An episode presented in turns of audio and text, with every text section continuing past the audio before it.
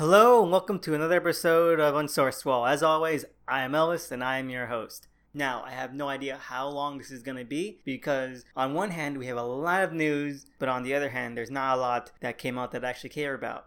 We'll see how it goes. But first and foremost, let's start off with probably one of the biggest news pieces to come out this week, and that was, of course, James Gunn getting fired from Guardians of the Galaxy Volume 3. Now, this is a particular topic that has a lot of science to it, and some I agree with, and some I completely and utterly disagree with. But I had to concede some things as well. Let's get to the actual finite point of it, which is that James Gunn had almost a decade ago made a lot of really crass and insanely offensive jokes. Now, that's the bare bones of it. He made really, really disgusting jokes that covered, I don't want to repeat the actual topics, let alone recite any of the actual tweets as well, but they were just awful and abominable jokes, even. But the thing is, and this is what I don't understand James Gunn, he cut his teeth. He got his start with Troma Studios. And I know someone who has friends who worked as interns at Troma and they're saying like this isn't the culture that they cultivate there. My friends they say that this isn't something that goes on on daily basis inside the actual studio. But the thing is that James Gunn, he has more than any other person I've seen work for them, really tried to put himself as part of the brand. Troma, if if you don't remember back in the early episodes where I had mentioned them when one of the Toxic Avenger actors had died, and they went over a bit of the Toxic Avenger comic book that Marvel put out, was that it is pretty well known and it's probably the most infamous American B movie studio for putting out a lot of content and movies that broach insanely disgusting taboo subjects and content. So what you end up is that you have this filmmaker who got a start there and whose brother got their start there as well who cultivated pretty much just his personality type that was so infused with the company that he even co-wrote the autobiography. But most sources i know of state that he ghost-wrote the entire thing. Of the company's co-founder lloyd kaufman which then inspired one of troma's most insanely crass movies Terror Firmer which i don't recommend unless you are totally into this disgusting and awful stuff which if you are then yeah go fucking watch it it's insanity on screen it's it's nonstop but that's the thing. Without that kind of context, it seems like the Raven is a madman, but this is a guy who was really trying to wearing that patch on his sleeve. And he is definitely one of the most recognizable modern figures in the studio's history honestly, I'm not surprised, and I don't think that Disney was not in its rights to fire James Gunn. But the twist is that I don't think that they should have hired him in the first place if they were going to state what they did. And what Disney states is that James Gunn's tweets are completely at odds with Disney's morals and point of view and all that crap. The thing is, right, that's what he's most known for these tweets existed before you hired him and his filmography before you hired him. It's not like something that he was hiding. It's not something that you could have overlooked. Disney is a huge conglomerate. And at the point where they hired him, the Marvel Cinematic Universe was already in full sway, was already a huge powerhouse juggernaut. So you hiring him and then years later, decade later, acting like somehow you're naive and innocent and you are ignorant is the rub. If you couldn't handle it, never hire him in the first place. But you rode the back of his success, you rode the back of his notoriety. Because let's be honest, they only hired James Gunn so they could say the guy who did Slither and Super is directing a Marvel movie. Just to get that, ooh, I want to see how that turns out. That guy is crazy. I want to see what kind of crazy Marvel movie he comes out with that's the only reason they hired him. They hired him because of that whole personality wavelength they were trying to tap into, that whole demographic. And now that's become inconvenient, they just kind of snub him loose and then they try to act like they never knew. To the point where a lot of people who I've seen comment on this, they don't even know James Gunn's own backstory. They act like, or they believe that James Gunn suddenly just popped into existence with the Scooby Doo movie. It's ridiculous. And it's it's honestly very disingenuous on multiple fronts not the least of which is where all these complaints came from and stem from. But I won't get into that because it's mainly Disney's response to it and a lot of other responses to it I've seen from just the casual public. But without really understanding that that's where he comes from, that's just really trying to sell the brand. But it's also not something that he's ashamed of either. Even stuff like Slither and stuff like Super are a far cry from his Troma work his response was pretty admirable, where he goes, Yes, this was a part of my life, but this is something that I've grown past as a filmmaker, which is all fine and good but he still respects it. He still had Lloyd Kaufman, even the co founder I mentioned, make a cameo in the first Guardians movie. Overall, I think it's just the most incredibly mind boggling experience just seeing all these takes on it and a lot of them just missing all the actual key points of information and just making snap judgments. One of the most really aggravating ones was that anyone who makes these jokes like that cannot be a good person. And I'm thinking, like, does that mean that I'm a whole person for loving these, or at least loving a few of these insanely disgusting B movies? Because that's what they know they are. They know and they revel in being just the raunchiest and most incredibly unbelievable B movies around. And that's something that they really wear as a, as a sign of pride. They even have their one of their taglines for their studio is radicalizing entertainment, which is honestly a pretty apt description because it is insanely radical in all senses of the word. James Gunn should never have been hired because if Disney was so really adamant about what they said in their statement, then why hire him in the first place? That's all I can say. I'm not going to be stating that he should be rehired just because I want to see a third one. It can work under another director, it can work with different writing as long as it's good. If anything is disgusting, it's on Disney's part for how they acted and what they said in their statement. Let's move on into some lighter news because SDCC came out with a huge amount of trailers.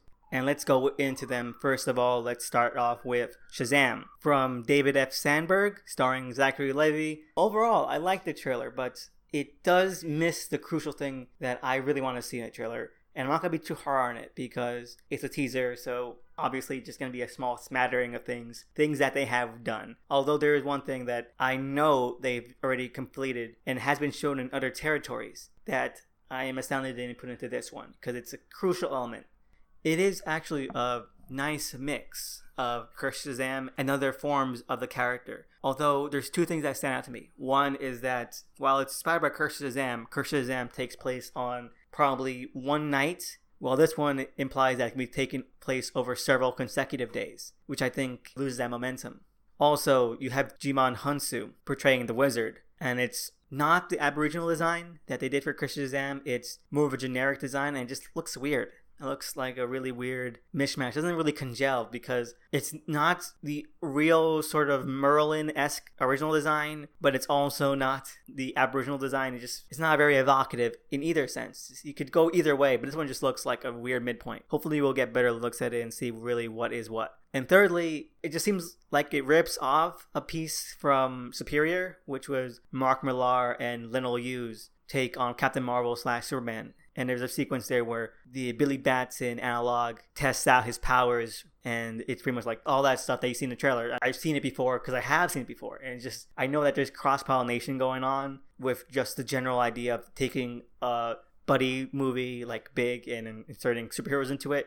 And that, like I mentioned before, there's something missing. Is that there's no real tension or actual stakes which I wouldn't mind in a teaser because yeah, like I said, you're just going over the general tone and it sells the tone perfectly. But then you have this small little moment with Sivana and it just comes off very limp. Now, something that really interested me was that there was this other convention that they showed different footage at a while back. It was another language. I want to say Russia. And in that footage, there was this moment where Billy is on the ground and he's struggling and he yells out Shazam. And I wonder why didn't he put it into this trailer? Because it exists, it's out there, and despite being cam footage, it looked really good. And it really does tell, like, yes, there's some actual danger and stakes and tension and all that great shit now, I don't want to say like yes, there needs to be some dark elements to this story, but just a little actual sort of something to get you invested in him being okay and him getting out of this scot free. I wouldn't mind. I wouldn't mind that at all. But overall, it's an okay trailer. Aquaman though looks like a complete piece of shit for multiple reasons. Visually, it's stunning. They put all this work into the visual effects. I know that a lot of people were always wondering why there hadn't been a trailer James Wan will always go, Yeah, we're working on it. And those claims are completely founded here. Of course, they're working on it. Every single part of them working on it is directly on the screen right now. Jason Momoa's acting, though, and Amber Heard is just complete crap. Holy crap, they're all so bad. I don't understand, and I don't even want to be in a theater for an hour and a half to two hours listening to this shit because he's not gonna be able to carry this movie, and neither is Amber Heard because they're both either monotone or really, really forced. Black Manta looks cool though. Ocean Master looks cool despite him being a very flat villain so far. Throne of Atlantis and New 52 version of Ocean Master was incredibly interesting, but they seem to be going straight into some really boring elements of him that have been seen again and again and without the natural twist of them actually feeling like brothers or being brothers, kind of like a Prince of Egypt kind of way. It loses out immensely. So it looks like a real slog of a movie despite all this work and money being put into it, which is a shame. If I'm wrong, then hopefully it'll turn out to be great, but right now it looks like something that I wouldn't even watch on a camera. Anyway, our last trailer was for Glass, the M. Night Shyamalan movie, which is the third part of the Unbreakable trilogy, as I mentioned before. And as a first trailer, it has its good points and its wonky points. The wonky stuff, I think, is something that carries over from pretty much any M. Night movie, even the good ones, which is the dialogue is sometimes pretty off, where you don't really believe it, which is a shame because this trailer is front loaded with it. That whole monologue from the psychiatrist, it feels a bit too blunt, put it that way. The rest of it looks pretty damn great. And M. Night is the only filmmaker that I believe when they say, hey, I had this idea years ago, but I couldn't do it, so I'm doing it now because 99% of the time, whenever someone says that, they're just full of bullshit. But M. Night, I think, has really been playing the long game, even if he didn't expect to be this long. He had it in mind even for the Devil trilogy that never completed because he wasn't able to do it for Unbreakable the main thing I point to for this is that he's kept the whole color theory and the comic archetypes from Unbreakable consistent. Where one of the big visual elements of Unbreakable was this comic book, Active Comics Limited Edition, Battle of Jaguaro and he mentioned that Kevin's character was originally meant to be the faux villain of that movie who got replaced with the Orange Man, a normal home invader. And yet, when you get to Split and you realize that Kevin's been inspired with all the abilities of the zoo, then the whole Jaguaro thing makes complete sense. And then you get to the trailer of Glass and you see Bruce Willis's character fighting with James McAvoy's character. And then you look back at that cover, it's the exact same and it's that real attention to the developments that makes me think that despite the almost two decades between Unbreakable and Split, and the relative amount of short time between Split and Glass, that if Glass sticks its landing, then it'll feel like a consistent trilogy no matter what. Hell, it might be the most consistent superhero trilogy ever made. Yeah, I think M. Night could have something really special on his hands if he is able to pull it off and I hope he's able to reach a great midpoint between Unbreakable's way of doing things and Split's. Really pinpoint all this stuff because you have a small little scene in the trailer, and it could be one of the best scenes in the movie if it's played off well. You have a character who I believe it's David Dunn's son in a comic book store, and he walks sort of signed as his heroes, and he walks sort of signed as his villains. And I don't know, there's something oddly beautiful about how it's lit and how it's framed that there could be something really sublime about it it's depicted in a way that has some actual heart and thought behind it, which Unbreakable has spades of. So, fingers crossed that that turns out to be good. Now, into more general movie news, we have really dire news about the Fox X Men series. There are rumors that X Men Dark Phoenix and The New Mutants are going to be scrapped and shelved, despite both of those movies being done. Now, of course, this is all very take with a grain of salt, but I can see it happening because the New Mutants was already pushed back so much after its original release time frame that I can honestly believe that they're going to shelve it why would they start a franchise when on the cusp of a merger with a company that is probably going to reboot everything except for Deadpool so they can milk that one out for a fine little trilogy? But X Men Dark Phoenix, it's already gotten all this media promotion. We have Entertainment Weekly covers, we have reveal photos for the cast. It's probably not going to be shelved. But I wouldn't mind that being shelved because Apocalypse, I loved it. I think it's a great note to end on. But New Mutants, I would really want to see that. A lot of people are stating that the trailer was too boring. I thought the trailer was fine. It was a teaser. Then you hear all this production trouble, and well, maybe, maybe they decided that wasn't worth it. It would be a shame for New Mutants. I really want to see that Warlock. Let's be honest. And anything that pushes back whenever Disney's gonna do their bullshit with the X Men is all fine by me.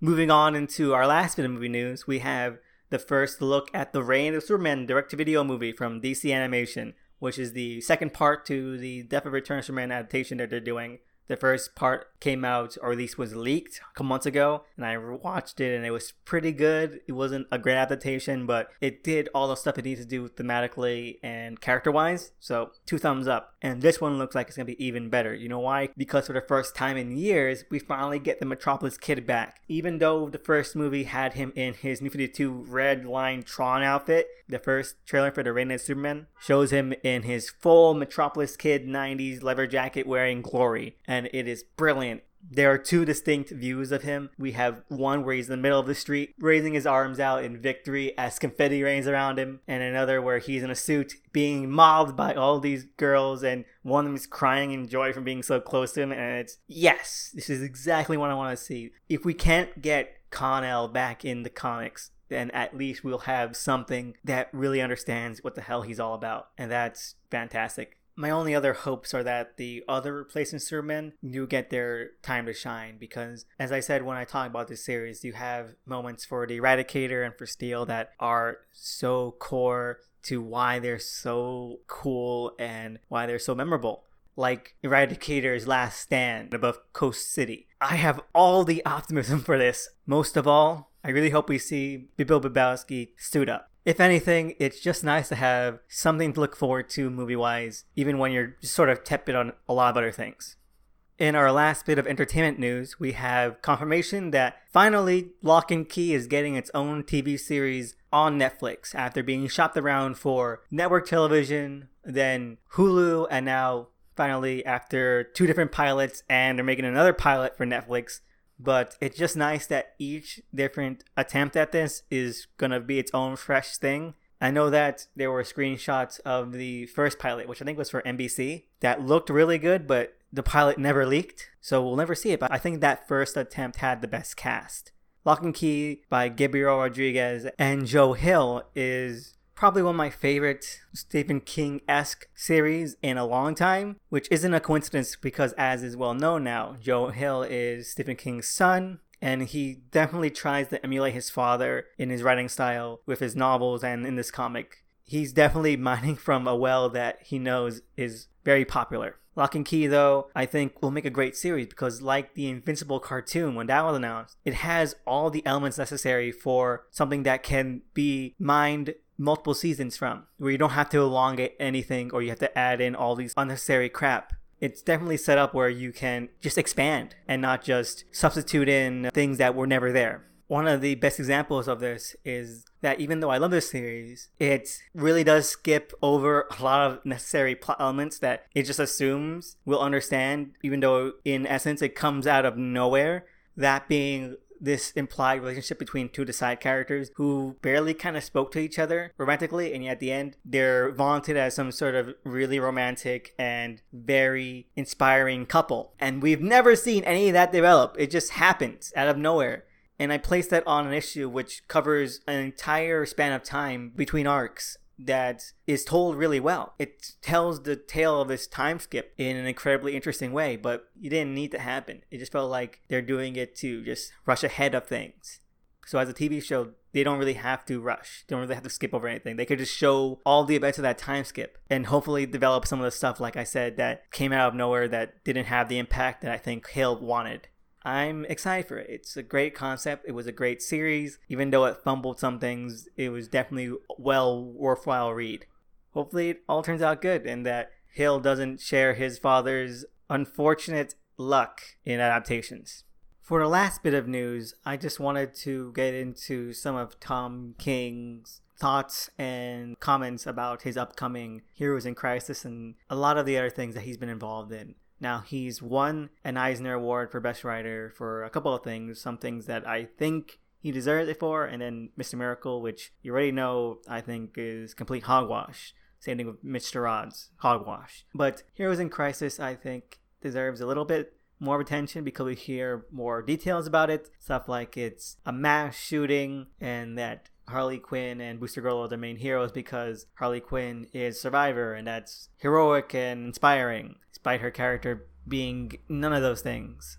Something that really did stick out to me is that because of something that Danny DiDio said in defense of Batman number 50, where he said, yes, we're not doing the wedding because weddings age characters or they're the end game goal, which is not surprising. Danny DiDio has said the thing multiple times before. Some of the reactions I've seen is using these comments in order to explain away that Tom King didn't mess up and he's still a great writer. It's that he's hampered by Danny DiDio's craziness and shittiness. One comment that I saw said this Oh, Tom King, I'm so sorry you have this thing for your boss. Like usual, people are just blaming Dan DiDio for all this stuff. And yes, he has a particular set of philosophies and ideas about how heroes should relate to their stories and what should be done, what shouldn't be done. Uh, one most telling thing is that in the Necessary Evil documentary that came out to coincide with Forever Evil, way back when, he states that he believes that heroes should suffer,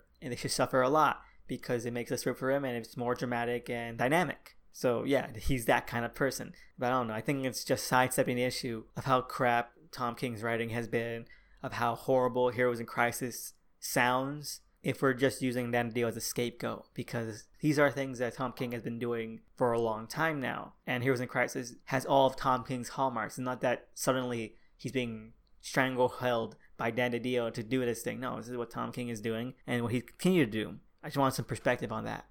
And with that, let's move on to what I read this week, which I said at the start isn't a lot because I don't think that there's much that came out that I am entirely interested in. I think maybe only two or three comics, and let's start with the most debated one.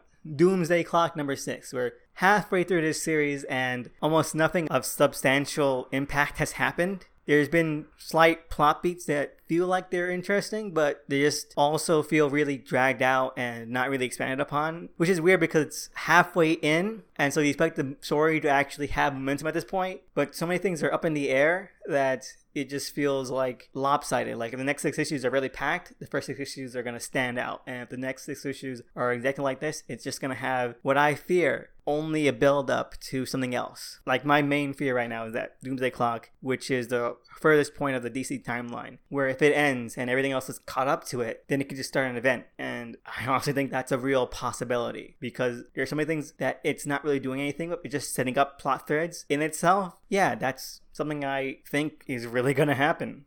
Then you have this really weird disconnect with what its stated intent was, where you heard Johns describe it as a Superman story, and yet Superman has only appeared in the first issue for three pages. And then there's preview art for an unspecified future issue that's come out. You just feel very jumbled and that it doesn't know what it wants to be it feels like a huge mess. Not to say that it is unreadable. I think Gary Frank's art is pretty great and he does the 3x3 very well, and that Johns here and there understands that as well and adds in more isms where you have the conjunction between panels and future panels and pages as they crisscross, which Moore did and still does. Just the story isn't there, and some of the plot beats just fall flat. I have no idea how this is going to end up, but right now it's just not looking good. Although I have to say, I do like Mime and Marionette. They're cute. Moving on, I think the only other thing I read this week was Venom. And it's worth it to note that Donny Cates, who is writing Venom, is also doing a revamp of Marvel Max. So that's coming back, and hopefully it will be able to reach the heights of what Marvel Max was at its peak. Plus, it's nice to know that Marvel Max will be continuing after the Platoon really did put it back on the map and give one of the best Punisher and Marvel comics the last couple years. So that's nice. But back on Venom, it's still really fun. But I think that the main draw is Ryan Stegman's art because he draws all these really gnarled and twisted vistas so great. I just love going through and finding it incredibly lush and somewhat unnerving plot right now is pretty much just stalled for the mandatory. Here's where we explain exactly what the villain is and what the conflict is for 20 pages. And it's interesting, and it definitely spits in the face of everything that Bendis did with the cosmic Venom stuff. So that's a plus but it does deflate my enthusiasm a little bit because it sidelines Grendel, or it doesn't really do anything with Grendel like I had hoped from the first issue. Instead, it makes it just a Thor thing, and that just felt like a real letdown. But still, it's not at the level of Immortal Hulk, say, but it's still one of the better, more entertaining things that Marvel is putting out right now, at least in that slight horror niche. And that is definitely worth its own merit. Other than that, I think that's pretty much everything I read this week. I know Action Comics number 1001 came out, but fuck if I'm reading any more of Bendis' Superman. Man of Steel was a mixed bag at best, and Superman number one was complete shit. So, hell no. I am not even reading this just to see what the hell the deal is about. So, hopefully, the next couple weeks will be much more interesting with what comes out. Because at this point, I've actually dropped a lot of things. I don't know. It'd be nice for there to be some shakeups or something that surprises me Anyway, let's move on to listener questions. We have one today from the ever amazing Medea, and their question is hopes about a Legion of Superheroes or JSA revival. And that's pretty interesting because as we've seen through Doomsday Clock, we are definitely getting all of that hints about the Legion and for JSA Plus, you have things like Electric Warriors coming out, which I mentioned last week, where you have them filling in the gaps between the Kamandi, Great Disaster, and the Legion era. So honestly, I think that we're gonna see anything a little more delible. We're gonna see it hopefully in Electric Warriors because it's going into all of how Earth goes back and becomes a political power in space again. That definitely has a lot of potential in seeding the grounds for the Legion and for their respective planets and all that great immigration type stuff who knows? Like I said, Doomsday Clock is all up in the air. It's all very messy and unfocused. So mm. there's no real way to understand what the hell is going on with the Legion in regards to that. But I will say that if I had any hopes for a revival, a reboot, I would do it like this. I would just make it the Monster Squad, but with superpowered teenagers. Just them being kids, make it a real sort of club, very low on superheroics, just them being kind of nerdy little tweens, and then have them come into conflict, an actual conflict that puts their superhero geekiness to the test. Something like that. I don't know. That I think that'd be pretty fun. It's never been my forte with the Legion, the more dramatic stuff. But fingers crossed that whoever does it does it well. For the JSA, I maintain my strict belief that Johnny Thunder's genie was Dr. Manhattan all along. And I'm going to go a step further and say that all the JSA are Watchmen characters in disguise or reincarnated. All right? Sounds crazy, but watch out. It's going to turn out to be true. To be serious, I still think that Earth 2 was probably the best way you could have done it. I reread it recently, at least the Robinson run, and it holds up. And it's such a shame that that great revival slash reboot is lost to time, is lost to mediocrity, is lost to trash. So I don't know what I would hope for a JSA reboot other than it to not be given to someone who's boring, but I don't know how it can interest me other than just being more of the same because then you, you know you're just gonna get the necessary issues of oh hey they're back legacy's back and that's about it. That's the only thing that they're definitely gonna do and definitely put the work into. Just feels like you're just gonna start retreading a lot of stuff we've seen before because they're gonna be brand new because they're gonna be back. We've seen the jsa be back story since the fucking silver age. It just feels very unnecessary. It's gonna be nice to see them back but i don't really have hopes for a jsa revival if that seems pessimistic, then I'm sorry, but honestly, I would just reset the clock on Earth 2. But that's never gonna happen. Like with Legion, I just hope that whoever does it does it well and it isn't complete shit. But I'm not overly excited for the prospect of these two being back because I don't see just what fresh take they can put on it that will make it worthwhile or a lot more engaging than what we could have been having that they then squandered. Thank you for that question, Medea. I hope I was able to answer to your satisfaction. As always, thanks to everybody who sends in questions, who sends in feedback, who sends in comments. I'm eternally grateful for that, and it just means a lot. If you have your own question or topic or something you want to hear discussed on the show, please tweet at me at THE underscore S N I C K M A N with a special shout out to the artist who did the cover arts, still in love with it, at D O T E M C E E. Thank you for listening, and I'll see you around next week.